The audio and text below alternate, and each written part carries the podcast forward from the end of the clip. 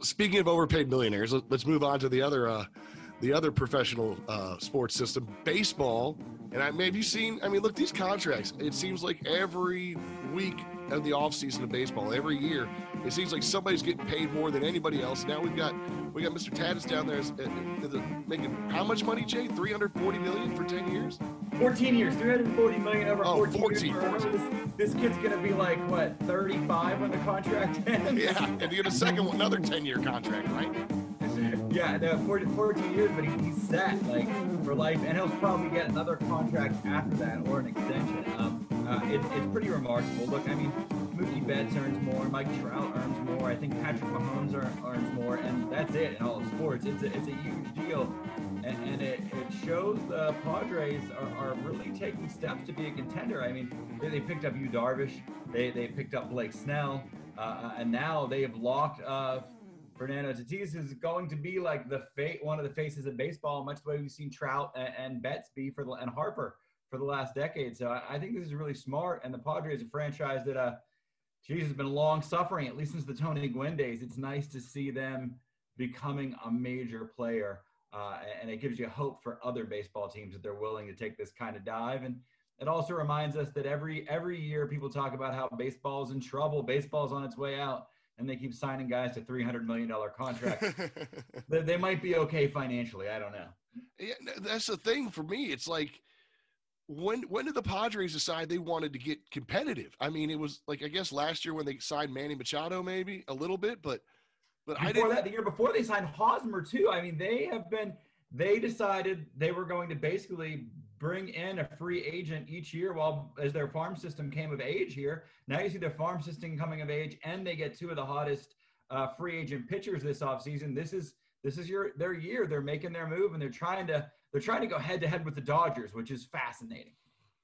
What do you think, Chad? Eh, Where do you put the Padres at right now? You know, are are, are they are they the team looking up? You know, I mean, are are they going to be a team to beat? Are we making too much of their moves right now? What are we looking at? No, their farm system has been very, very good over the last three years. They've been internally building. They've got a great young nucleus of arms, which is what wins in Major League Baseball. 14 years is an inordinate amount of time to commit to anybody. I wouldn't do it on either side as a GM or a player. I wouldn't do that. I just, too much can happen in between. I don't know what the out clauses are for Tatis he's a he's i'm sure you know his dad was a, a, burgeoning star who had a great postseason with the cardinals back in its heyday. But i wouldn't i wouldn't uh i wouldn't sign that kind of deal. That's that's the kind of deal to me that's one of those death nails for both organi- organization and player unless there's some way to wiggle away from it. Not to say that I don't think the Padres have a brilliant future. They have all the right pieces in place, and they they have everything ahead of them. They have every reason to believe they can build around him, and they should.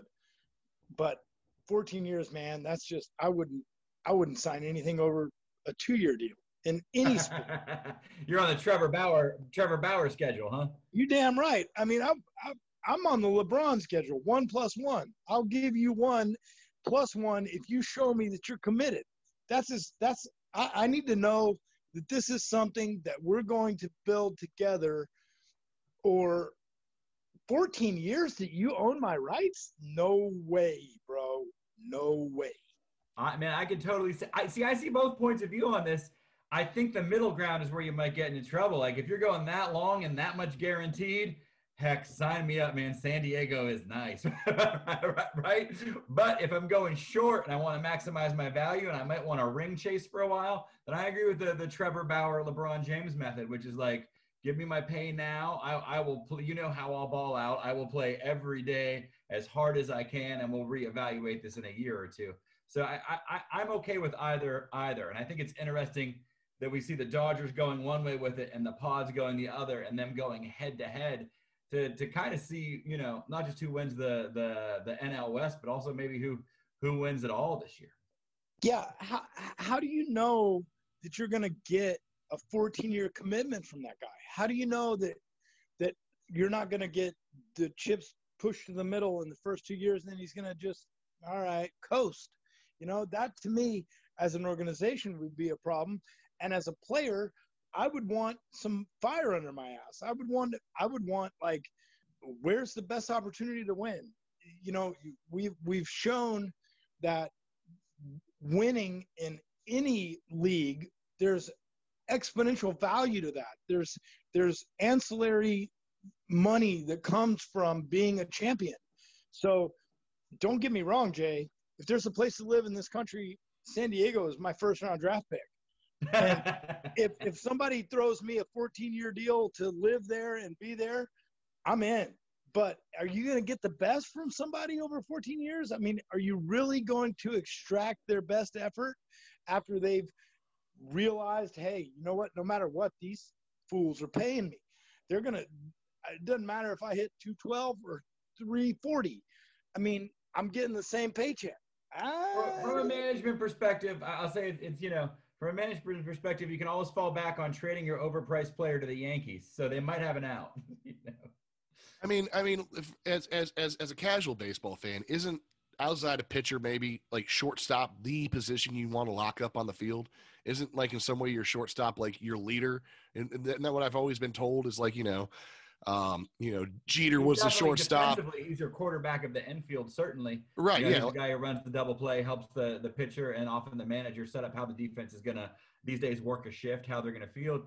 But also, you know, so many great fielding shortstops, so many great defensive shortstops are not great offensively. That's why the Mets signed Lindor. That that's why we see the Padres signing Tatis. This, these are moves and, and an effort to like you know, it, I, I, guess what I would say for the football fan, people are, are more into football these days than than uh, uh, than baseball. This is like having a great tight end. This is like getting a Kelsey or a Gronk locked up on your team for a decade.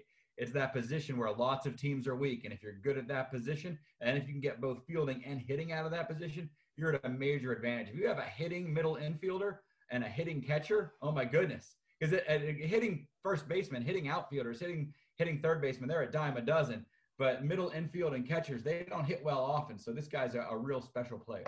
So that's what I was kind of thinking. I mean, I'm with Chad. 14 years, yeah, that's a little much, you know. But but I feel like you got to lock this guy at least up for for eight to ten. You know, if if you've got somebody like that, you know, who can play that that that position, that role, and be that that integral and that rare, you know, you got to lock him up for at, at, least ten. I feel like, you know, but but I don't know, maybe. What happens if he gets hurt? What happens if in three years he's not as committed? Um, look, I, I, I understand what you guys are saying because you're right, Jay. You know, it, um, a solid 350, 20, 112 RBI guy that bats third and plays shortstop for you, those guys are hard. They're like the searching for a diamond in a, you, you can't find them. It's not it's not a reality. But at the same time, what where does the incentive go? Where is the the I, I just I, I don't know that there's going to be as much sense of urgency from him in year one as there is in year seven. And now you've got seven more years on the side of, on the on the backside of it. Yes you can trade him to the yankees and you're right they'll buy it.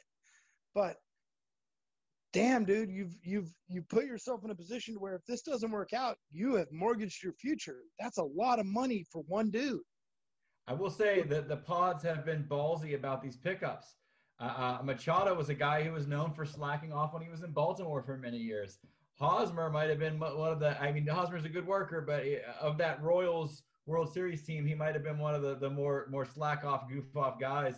So this is definitely a, a kind of laid back team but man, when you're putting all this talent together, I, I agree with you. In seven years, it's going to be hard. And who are you going to be able to afford to put around him? But for year one through five here of this extension, they're, they're going to be a contender, and there's no doubt about it. So sign him. So sign him to five, and and then sit back down at the table with him and say, "Thank you. We're going to pay you extra in terms of a signing bonus for everything you've done, and then we're going to we're going to sign you to three more that's really lucrative but 14 is that's forever that is that's a whole career it, it is it's, it's a crazy move you know uh, heck uh, but we just saw the Royals do the same. Oh, not the Royals. The the the football team, the Chiefs, do the same thing with Mahomes. Ten years as a quarterback. Oh my goodness, you, you get your career could be over on any one play. Half a billion dollars, right? I, I, you know, players tend to go one of two ways. They want that Bauer deal, or they want that Mahomes Tatis deal. I, I, the, the Pods made their bed here, but I think I think they'll be happy to lie in it for at least the first half. I don't begrudge him. I mean, Jesus, if somebody came to me with that contract and said you can live in San Diego and play for 14 years and here's your money, guaranteed. Right. This is this isn't signing up with the Twins, right? How or, fast or, do I sign? Or, or like the I mean, Reds or something. Yeah. I mean, I, I scribbled my name so fast you couldn't even see. And But- you know, at three hundred and forty million dollars in San Diego, that will get you like a two bedroom apartment. Right. Maybe.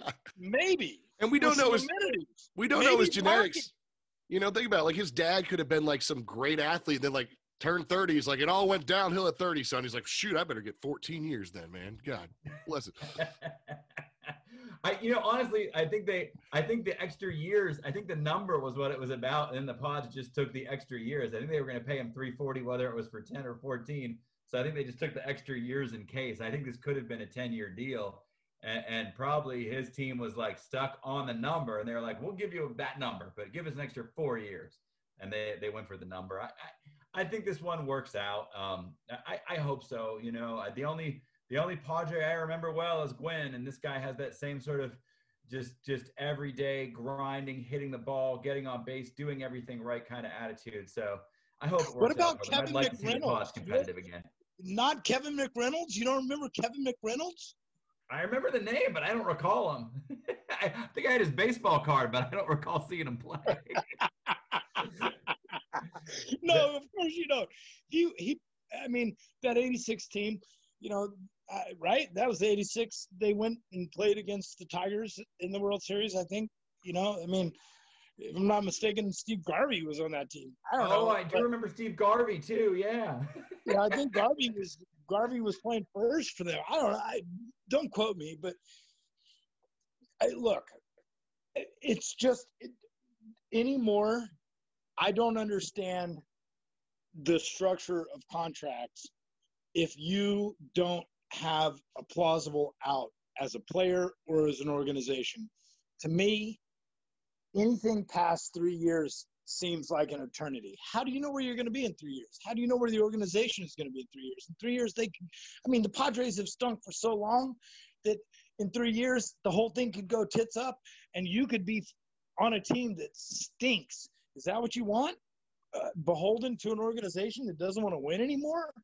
Mm, Like in the know. middle of a pandemic with, you know, even in baseball, a really non-contact sport, you you never know when you're going to tear an ACL, something crazy is going to happen on a non-contact injury.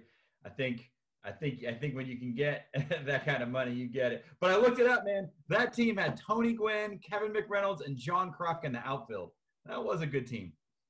Yeah, oh, John Kruk, Kruk- Kruk. John Kruk was. Am I wrong? Steve Garvey was playing first, or am I crazy? Garvey Garvey was first, and Nettles was at third. That was a really good team. Yeah, Carmelo Martinez was on that team. So what spells success then for the Padres and, and, and Tatis here? You know, I mean, do they do, do you have to win a World Series to feel happy about this? You know, in the next 14 years, or uh, or if you just end up being competitive for 14 years, are both teams or both both parties happy? That, you know, that's a good question. I, I think, I think they're shooting for a World Series right now, obviously. But even if they come up short, just to be this kind of competitive, to have this kind of excitement about baseball, I think is a big thing. They have a nice stadium. They, they have a, a really good setup. I think they're making baseball the, the thing to do in San Diego now. It's like you got the zoo and now you've got baseball too, plus unbelievable food, the beach, all that stuff. Don't get me wrong, but they're making the Padres a tourist attraction. There's no doubt about it. And look at this pitching, right? Like, like you have that Yeah, of the lineup with sick, Machado, dude. Tatis. The pitching is sick. Yeah, I, but that's the thing is like the hitting is almost secondary, right? Machado, Tatis, and Hosmer. You have those bats in a row, and it's kind of secondary to Darvish, Snell, Paddock, and Musgrove. Like that, that starting four, that rotation is going to be just just brutal on people, and, and I Yeah, think that makes arms- a real competitor. Yeah, and all the arms on the farm, they've they've built an incredible farm system. I'm with you, Jay. I'm not saying they don't have a chance, especially because the focus has been taken off of the Chargers and everything else that goes there.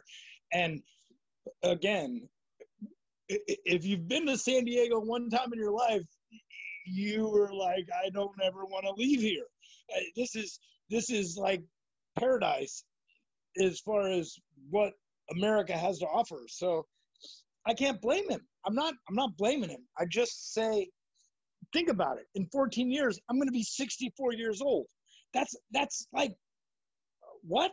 I can't imagine where I'm going to be in 2 years. I mean, I don't I, I'm I'm just hoping to keep the skis on on the water for the next two years. 14 years? Are you serious? That's crazy a commitment. All right, so so okay, so you mentioned their pitching though as well, Jay. But the Dodgers, man, I mean, they're starting three. You know, I don't know if Price what Price's status is going to be, but Kershaw, Bauer, and Walker Buehler. I mean, that's look, pitching is. It seems like there's a couple teams, especially in baseball, who just have some rotations that are just out of this world this season. Well, you know, it, the SI ran an article this week about say, eh, their their theory was that the Los Angeles Dodgers and the San Diego Padres are going to be the the 2020s, this decade's version of the Yankees and the Red Sox, and I, I find it hard to disagree with that. I mean, the, the Dodgers are the team that has for a long time spent all the money and won, right? And, and now I, I think you see the Padres just a little bit far away, compl- competing in the same division, going head to head. I feel like I feel like this is the rivalry uh, of this decade. There's just no doubt about it. Both of these teams are young. Both of them have talent. It, it's hard to imagine this not being the most exciting matchup in baseball for some time now. I think the way we watched Yankees Red Sox games in the early 2000s is the way we're going to be watching Dodgers Padres games uh, in the early 2020s. There's just no doubt about it. This is going to be exciting baseball.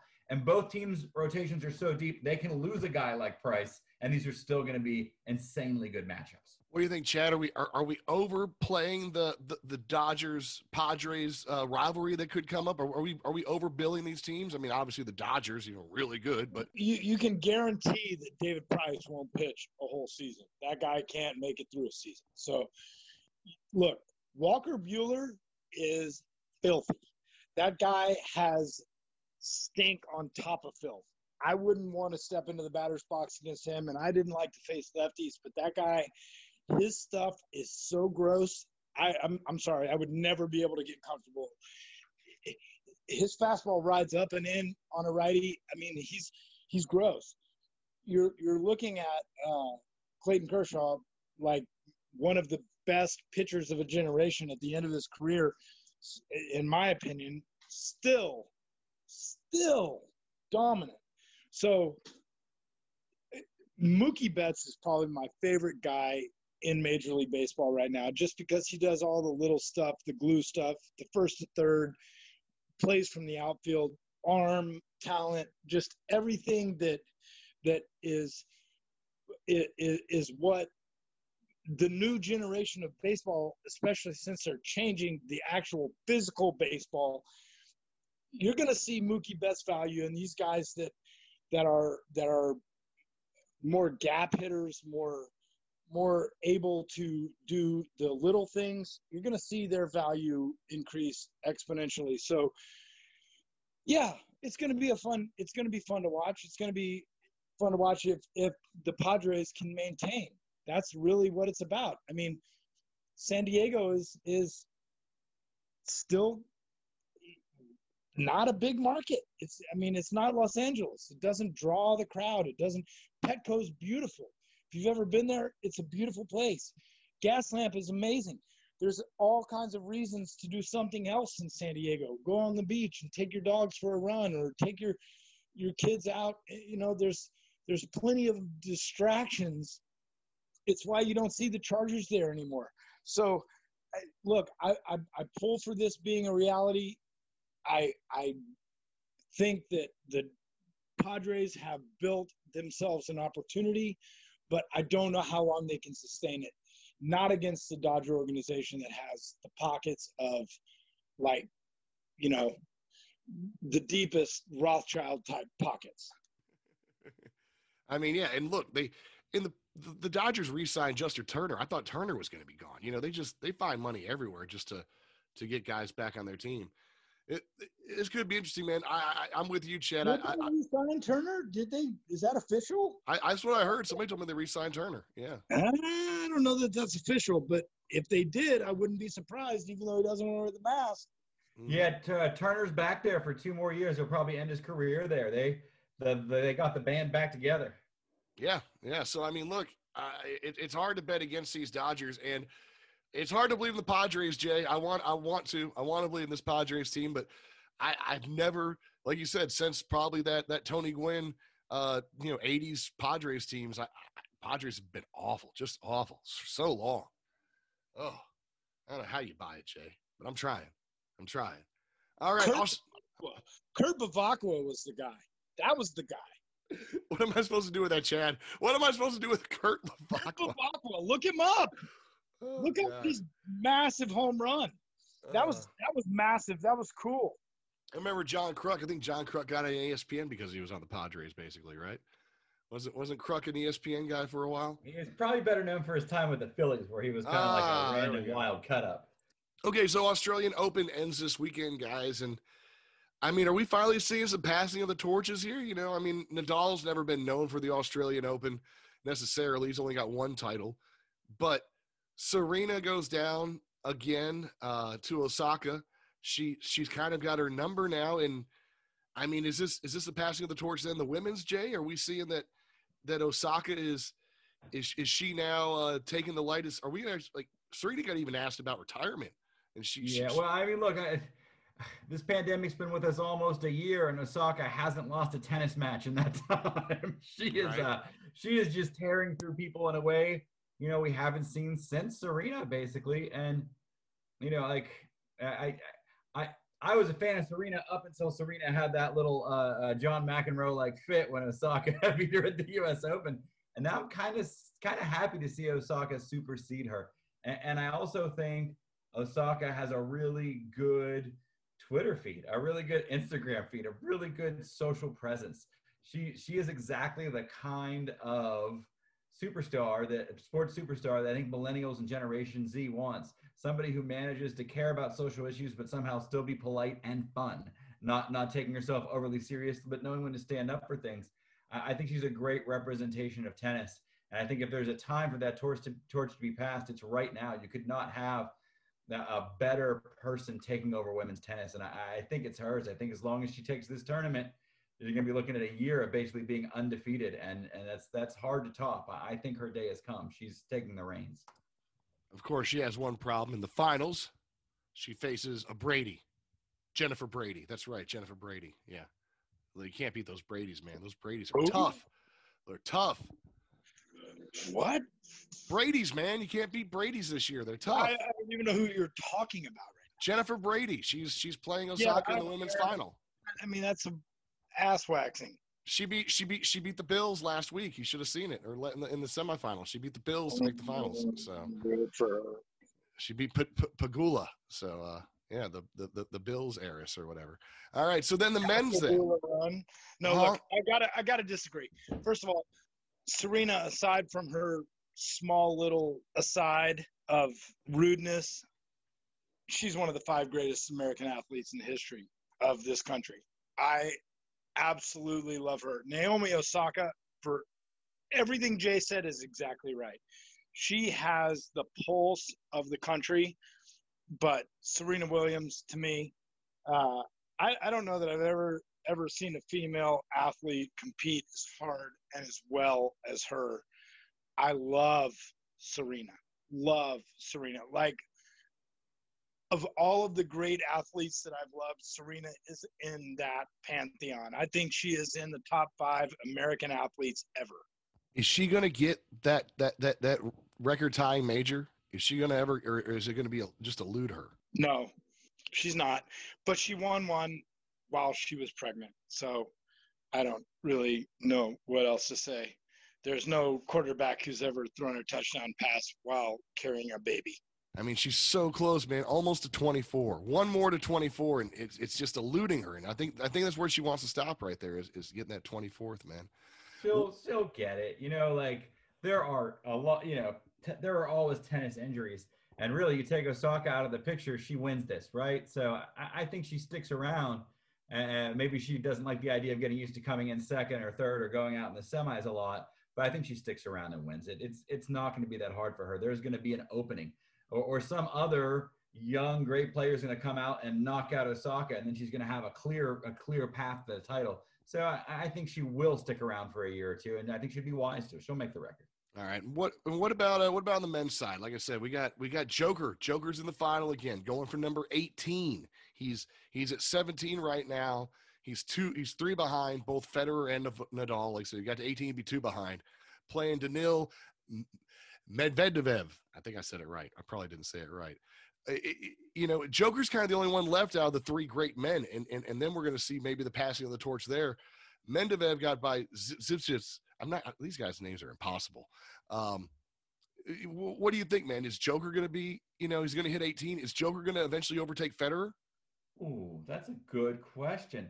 I'm not, I'm not I'm not clear how much longer Federer has. I, I think Federer can get one or two more Wimbledons even at his age because he's so good. And, and likewise, Nadal will probably end up ahead of Federer because he always wins the French. If everything was on clay, he'd have like 400 trophies. You know, uh, um, so that and that makes it tough on Joker because his clock is winding down at the same time.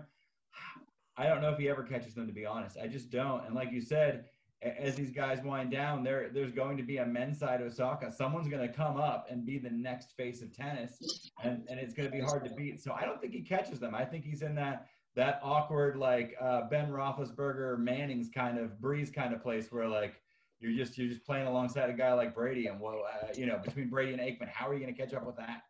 Yeah, no, it, it's crazy this this generation of tennis players we've seen with Federer, Nadal, Djokovic, and then on the women's side with Serena and whatnot. Just just domination like we've never seen before, and and we keep waiting for it. I, I think I've been asking you for like four or five years.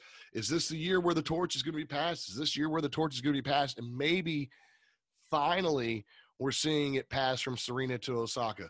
I don't know. I mean, it's just still, like you said, how are you going to count Serena out when you give her a full year of, of, of non COVID and whatnot and getting herself in the best shape? Maybe she's got one more great year left. We saw, we saw Tiger somehow win a major still, you know, so it, it's, it's never too late, but man, uh, I mean, I don't know. It might, we might finally have seen the torch pass. It might finally be the time. Look, Joker's sick. Federer's amongst the most graceful athletes that's ever played professional sports. Like if you want to watch somebody be poetry, like ice skate and play tennis at the same time, that dude does it. He has got like it, it's beautiful. And Nadal is one of those guys who he's a backboard. He just gets to every ball. He never stops. His competitive fire, his nature is if if I were to play tennis, I would want to be Rafa Nadal and a, a splice between he and the gracefulness that is Federer. I could never be as graceful as Federer. I could be as as competitive as as Nadal. But the truth of the matter is, Djokovic is going to pass both of them. He's going to be he's going to be the guy who we measure every other professional tennis player ever against. He's going to, because of his youth and his staying power and his rigidity and his always there. And who's the guy? I mean, we I, I think we probably want to go have a beer with all of them, but how would you not want to go hang out with Joker? Joker's like the guy who you're like, that's my dude. I I just want to go hang out with him and and hear the shit that spills out of his mouth. I think it'd be awesome. Man, you're right. I mean, he does he does have more time. He's got he's got enough time to catch them all and and to pass them all. Oh man, tennis. I, am just this Osaka Brady match and then Federer Medvedev. It's it's going to be a good Australian Open final. All right, I think that's about all the time we got for today. Man, I'm not sure what else going on with you guys, man. What what anything you want to plug real fast, Chad? You guys got new Jackson the Kid podcast coming out anytime soon? No, I'm waiting on the kid. You know, with the kid and mm-hmm. I've had the kids. We've got kids. I mean, it's just like inundation of kids. So we're waiting. There's plenty of things to discuss. Your nets are obviously something to discuss. Uh, but no, no, I'm uh, I'm just trying to make it through this ice storm. I'm just trying to, to figure out how to clean up Matchbox car Matchbox cars and and Barbies and and you know the the requisite stuff that comes with just being a dad. That's it. Watch them feet. Watch them feet. What do you got, Jay? You got anything to, to plug over there? Uh, MLB minis. Uh, uh, somebody started making these little miniature things that make like MLB players into like little tiny like like munchkins on the field. It is really really funny. Google that, you get a kick out of it. Uh, on a more serious note, uh, sending good vibes to uh, Jeanette Lee, the Black Widow from the world of pool, who was just uh, right. diagnosed with stage four ovarian cancer. Tragically, there was a time in the 90s and early 2000s when every women's world championship in pool would come down to, to Jeanette Lee versus uh, Allison Fisher, right? The Black Widow versus the Duchess of Doom. Those were great nine ball matchups, just amazing pool shooting, and I'm really sorry to hear that so young in such a precarious state. So sending good thoughts her way. I, I, echo that, man. I, I mean, I, I, I, can't even remember watching pool without her really being on it. It seemed like the only time ESPN ever showed pool was because she was just racking them up left and right. So, yeah, no, that's a, that, that, that was sad to see the other day. All right, um, like I said, we'll be back next week. Every week, the Tailgate Kings. Check us out on www.thetailgatekings.com. We're on the Facebook, on Twitter at the Tailgate Kings 101, and on our Twitters on Twitter at Kings Tailgate and on Instagram at the Tailgate Kings 101. Like I said, we'll be back next Friday to talk about whatever's craziest is happening in the QB carousel. And I'm sure we'll have some NBA updates. All right, y'all, we're out.